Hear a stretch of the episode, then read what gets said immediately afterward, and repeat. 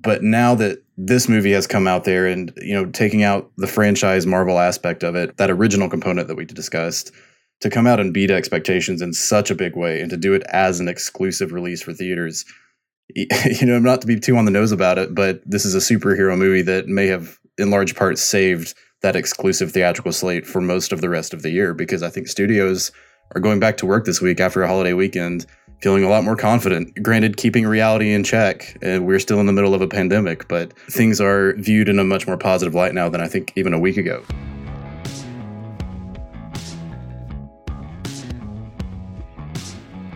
This is the Box Office Podcast. I'm Russ Fisher, the editorial director of the Box Office Studios, and I am joined by, or really, I am joining because these guys have been doing the podcast for weeks while I've been off, like moving and doing all this other stuff. So I am joining your regular hosts, Daniel Loria, the editorial director of Box Office Pro, Rebecca Pahle, the deputy editor of Box Office Pro, and Sean Robbins, the chief analyst over at Box Office Pro. Uh, this week, we're going to talk about uh, the record setting opening weekend enjoyed by Marvel's Shang-Chi. Uh, we're going to look at uh, predictions for the Q4 box office and an interview with the filmmakers behind the movie Queenpins. Uh, and that would be Aron Gaudet and Gita Pullapilly. Uh, and that's a comedy from STX Entertainment, which hits theaters this coming weekend. But first, a quick word from our sponsor. And actually, this sponsor is coming through the concession stand.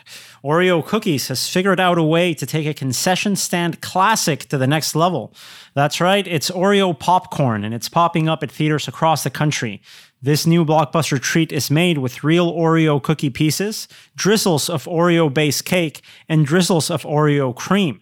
What better way to welcome back moviegoers than with an amazing salty and sweet treat that combines America's favorite cookie and popcorn to create true movie theater magic? Want to taste a snack that's destined to be a hit for yourself? You can head over to OreoPopcornSample.com for a complimentary sample of Oreo popcorn. Again, that's OreoPopcornSample.com to get your complimentary Oreo popcorn sample today. And we are back, and we're going to talk about Shang-Chi from Marvel, which opened in first place. It was a long awaited movie. It's Marvel's first movie oriented around uh, an Asian American hero and, in fact, a predominantly Asian cast. And it's a character that was, you know, originated in the 70s in Marvel Comics and has always been occasionally prominent, but frequently kind of a semi esoteric Marvel character that gets a revival every once in a while. But now he's firmly part of the, the MCU. So, Rebecca, let's talk about uh, how Shang-Chi did as like a grand overview, and then we'll talk to Sean about some details. Yeah, I mean, in addition to those points that you mentioned, it's also the first MCU film to get theatrical exclusivity since 2019 at this point. I mean, obviously, Black Widow uh, went day and date. Shang-Chi exclusively in theaters uh, for this weekend and indeed for 45 days. It made 75.5 million over the three-day weekend. Add in that holiday Monday, and we have 90 million on 4,300 screens approximately. Um, a Labor Day weekend record but Sean, that's not really you, you, know we what does that record actually mean? Because it's impressive and it sounds impressive and it is, but typically Labor Day weekend is not the sort of weekend where you would see a film like this come out. So could you contextualize a bit what this record breaking from Shang Chi really means in context? Right. It it was an unusual Labor Day weekend, and you know that's the second year in a row we've had an unusual Labor Day. We kind of hoped to see this this big revival with Tenet a year ago, and we all know how that panned out things are much better now 12 months later. And it's it's still it's difficult to compare it to anything though because this is usually a weekend. The industry takes off. I mean for lack of a better way to put it it's it's either when studios are are dumping films that they don't think have a lot of potential or they just have minimal risk and they aren't going to have a wide commercial appeal. And at the same time they're letting those last summer releases from July and August have their legs into early autumn. That is that windows that model is broken now who knows if it will become permanent? This could just be a, a pandemic one time and done thing. Maybe things go back to normal in the years ahead. But uh, you know, this is probably a record that will at least stand for a couple of years, I would think. But if maybe studios start to see this as a, you know, as a lucrative weekend for the right kind of movie in ways that other movies have opened up the calendar before. I mean, we we used to talk about October and February and March being months that didn't see big blockbusters, and of course that's not true anymore. So and then Deadpool happened, and then Deadpool suddenly then, everyone wants to be in February. I mean, but yeah, do you do you think this will be a, a pandemic Labor Day weekend? Oh my gosh, that's a lucrative calendar date, or do you kind of expect it to go back to the more let's let people go on vacation? Yeah, it's hard to say. I mean, I think a lot of people still did vacation this year, but they still they wanted to find time to go see a Marvel movie. I, I, I would say, you know, it's it's guesswork at this point because hopefully a year from now things will be a lot better pandemic wise around the world. But I I would say maybe studios are more open to going on this weekend now, but I can't really like go out on a ledge and say we're going to have a big tent pole every Labor Day weekend. Uh, it's always going to depend on that late summer calendar, I think. And of course, this opening weekend from Shang-Chi at 75.5 million for the three day frame is the second highest opening weekend on a three day frame in the pandemic, trailing only Black Widow. Yes, a Marvel title. Yes, Black Widow was day and date with PVOD.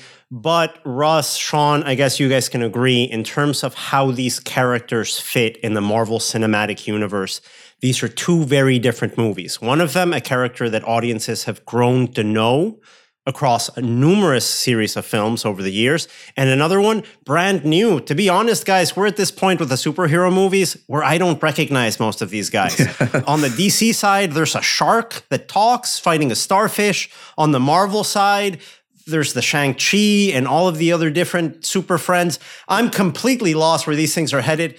But hey, the fact that there's a new superhero that can come in, one that doesn't have that recognizability and claim not only an overall holiday weekend box office record here in the US and a second place in a pandemic box office benchmark, that has to mean something, right, guys? I mean, it it, yeah. it calls back to the origins, as it were, of the MCU in the first place. You know, Mar- Iron Man was to most people a non-entity you know in in in the context of marvel comics he's a top tier character but in the context of popular culture outside of comics aficionados at the time iron man was not a saleable character by any conventional measure. And it was Robert Downey Jr. who helped turn that character into a blockbuster character who helped anchor the cornerstone of the Marvel Cinematic Universe. And we all know how that went. Shang-Chi is interesting because this is not a cast that has that star power that Robert Downey Jr. had, which is not a knock against the cast by any means, and it has nothing to do with their uh, their talent or appeal or capability. It's we're just talking about it's just a re- fact. It's recognizance, it's you yeah. know, um, because virtually nobody has the star power that Robert Downey Jr. has at this point. So um, to have this movie open in such a big way at a time like this, this is a good reminder that Marvel's formula works and that they've found a thing that audiences like and respond to and they understand how to play to not just their audience specifically but audiences as a whole.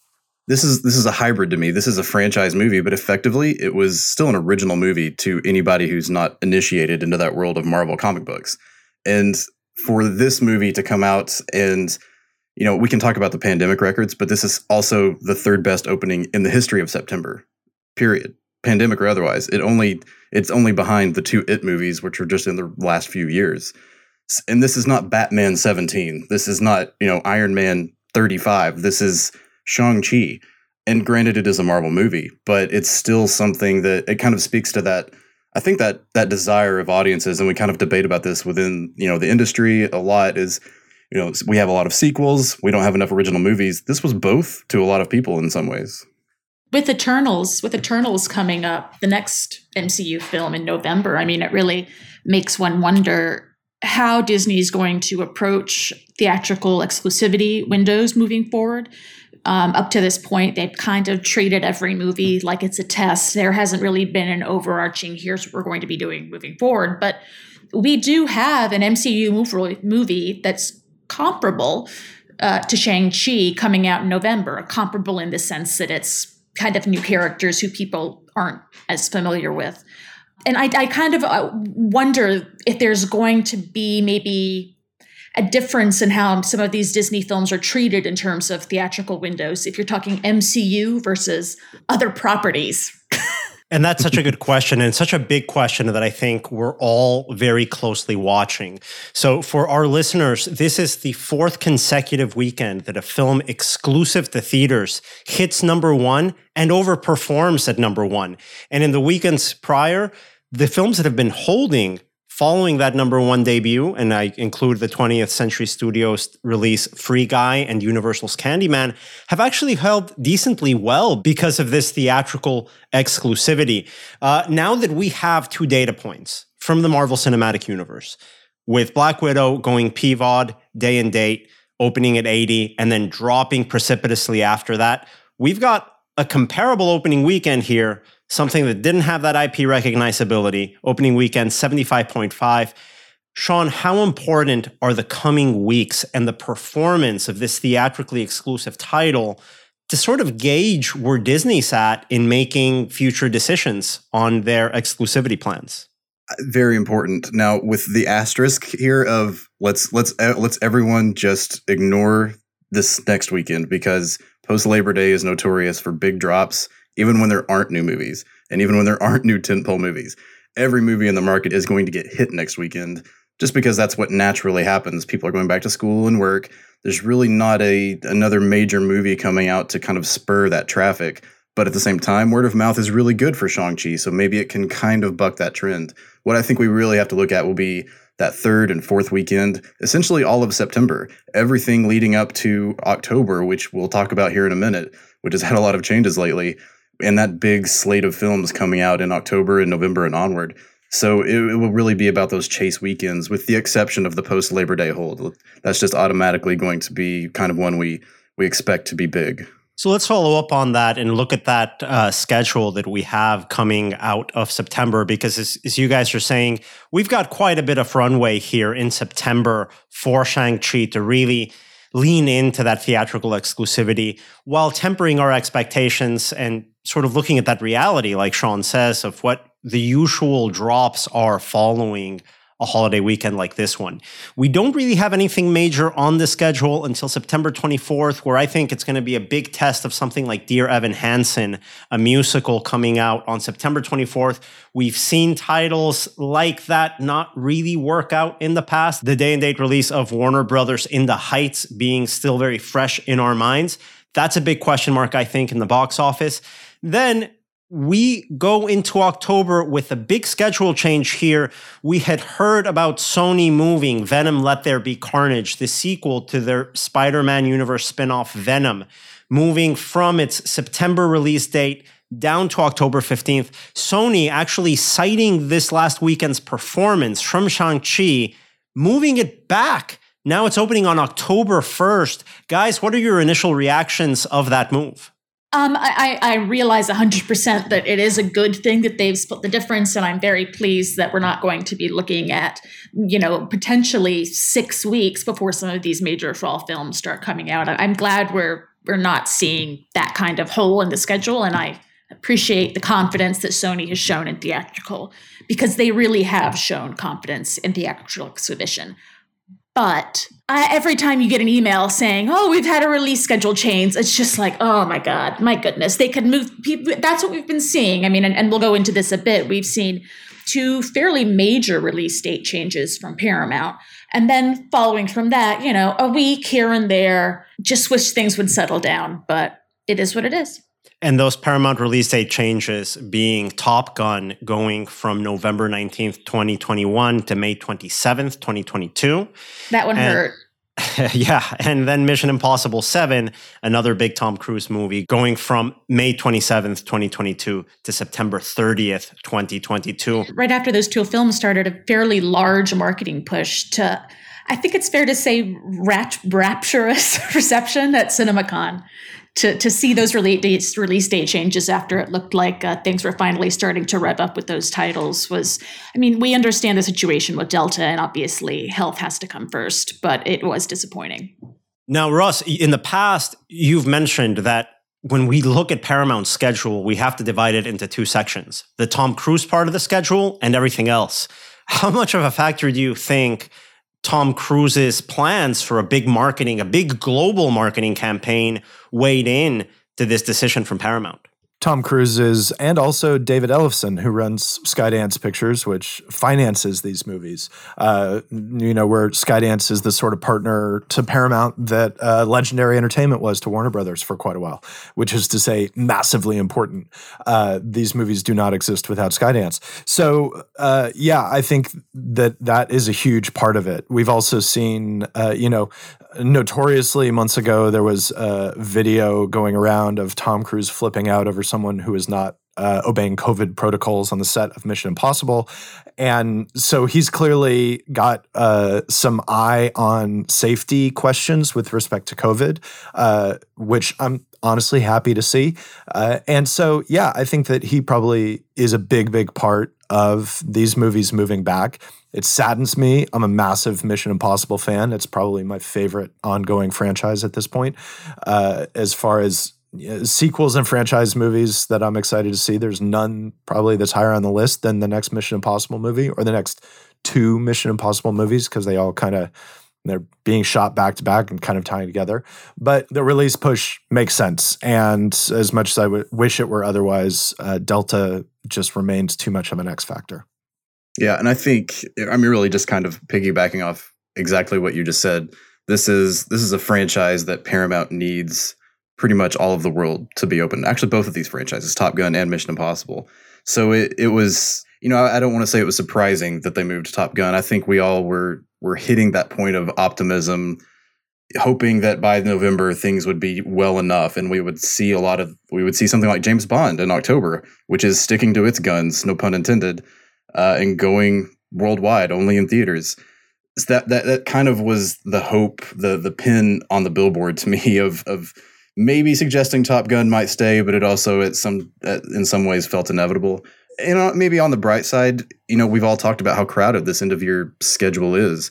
Now this gives some breathing room to something like Ghostbusters Afterlife and Eternals for that matter, both still opening in November, all before The Matrix and Spider-Man in December you, we're, we're about to hit a point where we have become so used to maybe one big film, two at the most, opening in a single month during the you know the vaccine era, so to speak. That's going to change in October. We're going to have three to four every month from now on. So in some ways, I think it was it was in a lot of ways it was very smart for Top Gun to open that field up a little bit for for everyone else, and it'll it'll be in a much better position next year. And speaking, uh, speaking, Sean of Ghostbusters Afterlife from Sony, that's another film that had a release date change. Thankfully, a small one, moving to November nineteenth of this year from November eleventh. So just pushing back about a week. And then Paramount has moved Jackass Forever from October 22nd of this year back to uh, February 4th. So those are the release date changes that we've seen in the past week. Um, some some bigger than others in terms of the amount of time that's been shifting, but uh, yeah, we're not we're not through with the release date shuffle yet, unfortunately. One other thing to uh, throw in about uh, the Paramount and Tom Cruise scenario is that Cruise is almost certainly going to spend two, maybe three months on the road promoting each of those movies. Uh, and then he probably also has a final post production to do. He's a producer. He's very active in the in the uh, making of these movies. Uh, so you know that six month window between Top Gun and Mission is almost certainly non-negotiable. There's probably no world in which there isn't at least six months between those movies to account for his promotion schedule, his work, and you know any number of other things. So if Top Gun moves, Mission is going to move too. That's just the way it is. So uh, with this d- release date shuffle round 583 at this point, who knows? What are your expectations for Q4 in terms of box office? I know that you have been extremely bullish on Spider Man No Way Home, and I, I can't imagine that the shuffle that we've seen has any effect on that. Though Shang-Chi's performance might. I mean, it has to shore that up for you. Yeah, absolutely. I mean, especially since I think we've talked about the the Q4 release slate. Spider-Man had its its trailer debut and it's just it's kind of been the talk of the internet as far as pop culture and movies go for a couple of weeks. So that that really has kind of solidified that movie as I think the end of year event. But but now Shang-Chi has it's done something that I, I think theaters and studios really needed to happen. We all knew Fast Nine and Black Widow and Quiet Place 2 to a very large extent would do really well. But now that this movie has come out there and you know taking out the franchise Marvel aspect of it, we that that original component that we discussed to come out and beat expectations in such a big way and to do it as an exclusive release for theaters. You know, not to be too on the nose about it, but this is a superhero movie that may have in large part saved that exclusive theatrical slate for most of the rest of the year because I think studios are going back to work this week after a holiday weekend feeling a lot more confident. Uh, granted, keeping reality in check, and we're still in the middle of a pandemic, but the things are uh, viewed in a much more positive light now than I think even a week ago. So it's just about getting through September. I think something like Malignant could do pretty well. We've seen horror releases really lift the box office. And then when we get to James Bond and Venom and Dune and Halloween Kills, that's that's your momentum setter for the rest of the year. it, it's really tough to put too large of a prediction out there just because we've seen what can happen in a short amount of time. We're already in the middle of our first billion dollar quarter since before the pandemic for Q3. I would expect us to keep building on that for Q4. Uh, maybe the potential to hit 1.5 billion, if not a little bit more. And you know whether that's considered bullish or conservative. I think we'll have a better idea in a month and a half or so uh, th- those end of year releases are really going to be a driver of just how much more improvement we can see until 2022.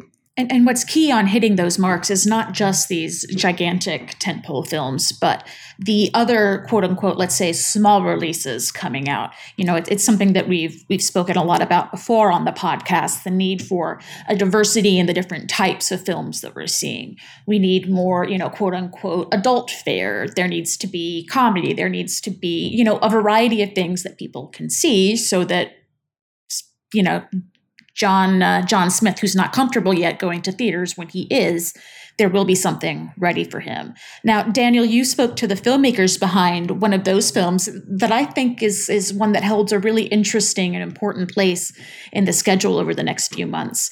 It's uh, you know, would you call it a, a maybe mid budget, mid range comedy? Yeah, Rebecca, I think we have this title, Queenpins, coming out from STX Entertainment this Friday, an R rated adult skewing comedy. Very diverse in its uh, representation and its cast, building off of the success of recent titles like Shang-Chi, like Candyman.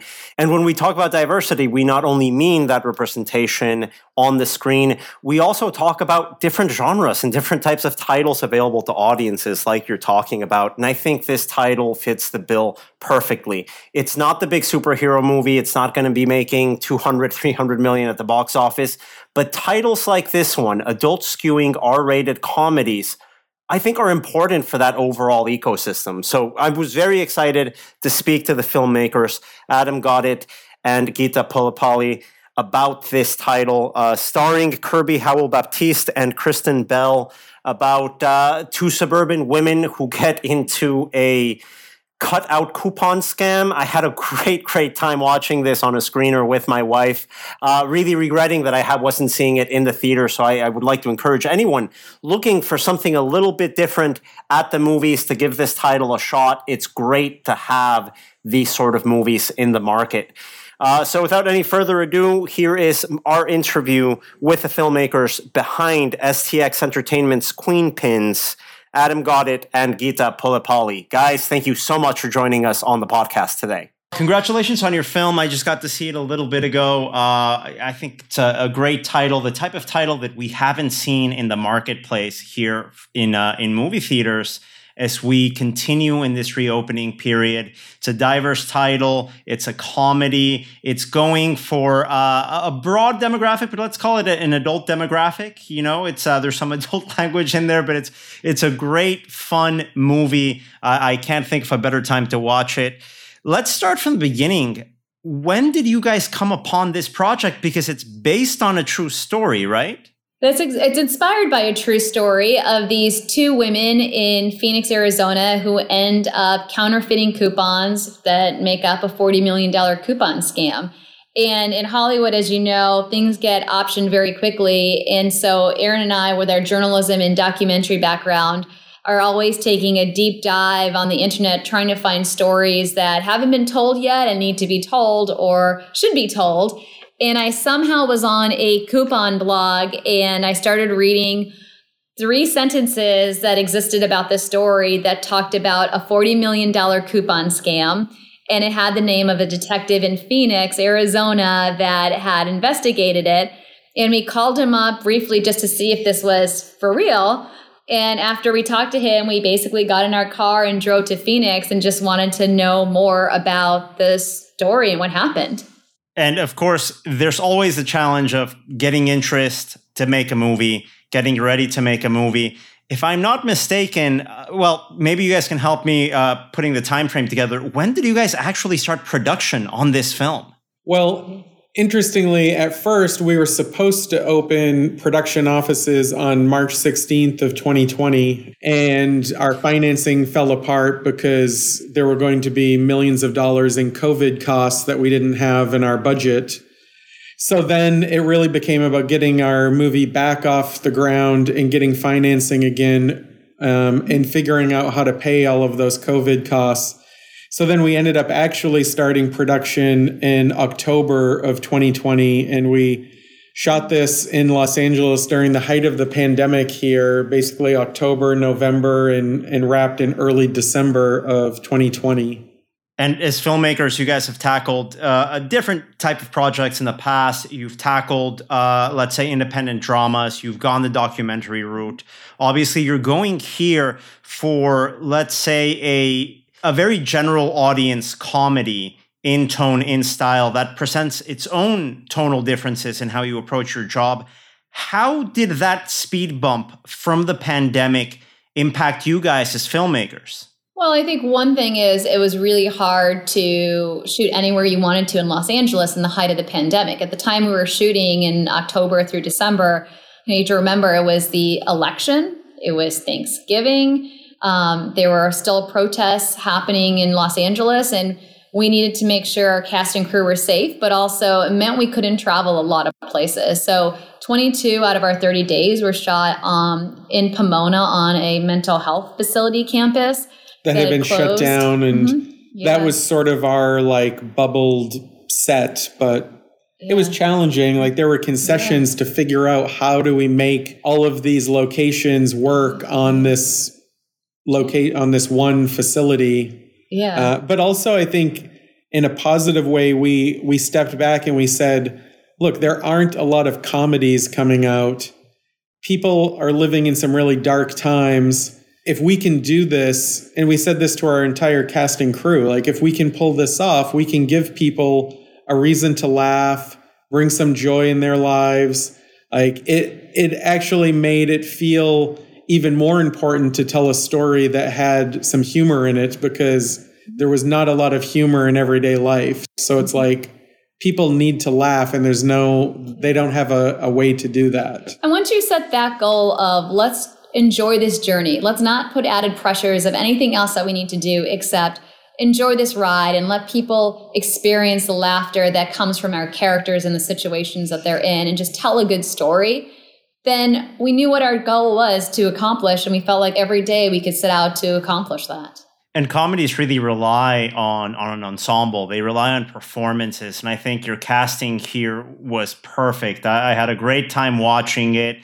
Of course, with that difference in scheduling in the pandemic, did any of those production complications impact the production end of things? And how were you able to direct your actors in a comedy at a time when it felt like the world was falling apart?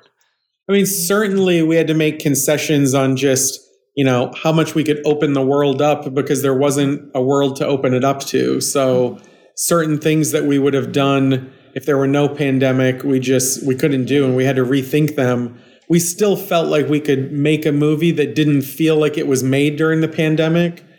Um, but there were definitely concessions we had to make. Mm-hmm. And then, I mean, I think everybody was so thankful to be on a set where we were all working and there was reason to laugh a little. Yeah. And I mean, I think when you just bring such great, talented comedy people to a set, you find a way to immediately have joy because they're always looking for interesting ways to take dialogue that you've written and, and make it something special. But it's just a way to like enjoy a difficult time period in life and come together as a family and create something that brought a little joy to our cast and crew, but also hopefully to audiences all around the world.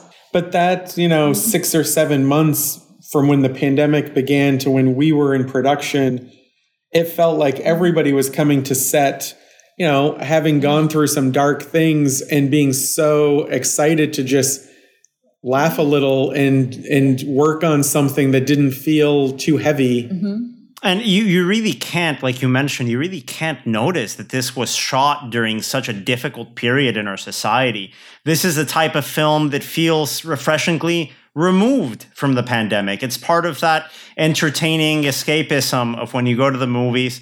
But it was a, film that I, I personally had a, a, great time with. I'm excited for people to watch it. I'm excited that it's hitting theaters. Of course, that's been its own uh, challenging story on our end as we've been tracking the recovery of movie theaters. For you guys as filmmakers, what's the importance of this title hitting movie theaters? Well, I mean, and we we plan on going opening weekend and watching it with audiences because even when we were testing the comedy, we only could do one test screening and we had to watch it over Zoom. I think they were in Kansas. They were in yeah. Kansas. We were in Los Angeles on yeah. Zoom. Mm-hmm whenever anything gets really loud on Zoom, the audio just cuts out. So whenever the movie would get loud, we actually couldn't hear, you know, if they were laughing and they had their masks on. So it wasn't that helpful. But, you know, we've yet to see it with an audience. And with comedies, that's so important in post production to be able to test it and see it with audiences. So we're excited ourselves to see it with an audience. And I think just that community feeling where we're coming together and you're laughing and you're going on a ride together, it's infectious of just like feeling that laughter all around in a room makes you just want to appreciate and go back into a movie theater. We're so excited to watch audiences watch this movie. So we're going to be popping into movie theaters wherever we can just so that we can see audiences watch the film because we know there's just some great moments as you know in the film where we where it gets huge laughs and we want to be a part of that. And also I think, you know, as the theatrical landscape changes, we would always get told, you know, big tentpole movies have a spot in the theater, horror movies, uh, animated children's movies, and comedies because people like to laugh together, that communal laughing. And it feels as though comedies are starting to slip out of that group, and we really don't want it to because you know, there's nothing better than being in a theater full of people when something's really funny and it's infectious and everybody's laughing together. So for us, it's like, it's important to at least have that option for people to go see it in theaters. And this is such an important movie, I think, to hit the market at this time because of that reason. We know that the big budget tentpoles work. We know that the horror movies and the family titles work. But we really need that diversity, not only in the types of films that go out there, but also in the people that are starring in these types of films. That's definitely part of your cast. There's a great diversity within within that uh, ensemble cast that you guys uh, that you guys have. You have Hispanic uh, Hispanics in the cast. You have African Americans. You have uh, folks like uh, like Vince Vaughn and like Kristen Bell. So it's really a, a film that's adult skewing, but for a general audience. Uh, and I'm really excited this, as you guys said, to hit theaters. From your perspective as filmmakers, um, we've been talking about the responsibility of studios to promote titles, but I think from the movie theater industry perspective, we're now coming to realize that movie theaters also have to put their part for these type of titles that don't come from a major franchise to market them to reach all of these diverse audience that we have coming to theaters. As the filmmakers of this title what would be some of those marketing tips that you would give movie theaters so they can bring in audiences for Queenpins well, I'm sure these movie theaters have um, like sign up membership groups, and it's like, are we marketing to those groups? Are they doing fun things where they bring the filmmakers in and have special events where the filmmakers can zoom in and do a Q&A in markets that they might not be able to filmmakers might not be able to fly out to but might still be able to participate in and give audiences a personal experience like they're feeling like they're part of Hollywood too. I think the Hollywood experience is key. And I do think it, where everything has become virtual because of the pandemic, and that's been sort of like something that's sort of on steroids of like, oh, you can do all of these things virtual. The idea that maybe they're not doing more like Q and A's virtually after screenings, you know, figuring out how to put somebody on Zoom up on the big screen so it makes it feel more special. You're going and you're getting to meet the filmmakers or the actors after, I think would be great. And always, you know, a trailer is always so key. Mm-hmm. And especially for a comedy, I think like a trailer that shows you, like, okay, yeah, it's a funny movie. You also don't want to feel like you've seen all of the jokes in the movie. And that mm-hmm. was something, you know, I think our trailer is funny, but I know that there's a lot of humor that's not in the trailer that's in the movie. Some of the funniest stuff in the movie isn't even hinted at in the trailer. Mm-hmm. Um, so knowing that, you know, you're yeah. going to go and, and have reason to laugh. And share that trailer out, not just um, putting it before the movie, but also sending it digitally and making sure your their loyal base actually sees that trailer in many different creative ways. Fantastic. And we like to we like to close up every conversation by asking our guests on their own favorite movie theater experiences. As we know, every filmmaker that we get to speak to, they all tell us the same thing. We make movies for the big screen. So for you guys, do you guys have a favorite uh, movie theater in your lives or one of those movie going experiences that really stand out for you? I mean, the ArcLight is one of our favorite movie theaters. They just take care of the filmmakers, they take care of the film, they respect audiences, and we really love the ArcLight and hope the one back in Los Angeles opens up again so that we can continue to go. and the Vista is opening up as well. It was owned by, I think, John um, Tarantino just bought it. So we're actually really excited because that's in our neighborhood. We live in Los Feliz, so we're very excited to see what he does with it. Great. Well, guys, thank you so much for joining us once again. Queenpins will be hitting theaters this Friday. And that will wrap up this episode of the Box Office Podcast. Thanks again to Aron Gaudet and Gita Pullapilly for joining us. Uh, their movie Queenpins comes out on Friday, September 10th. The Box Office Podcast is produced by Record Edit Podcasts and the Box Office Company. Thank you for listening, and please join us again next week.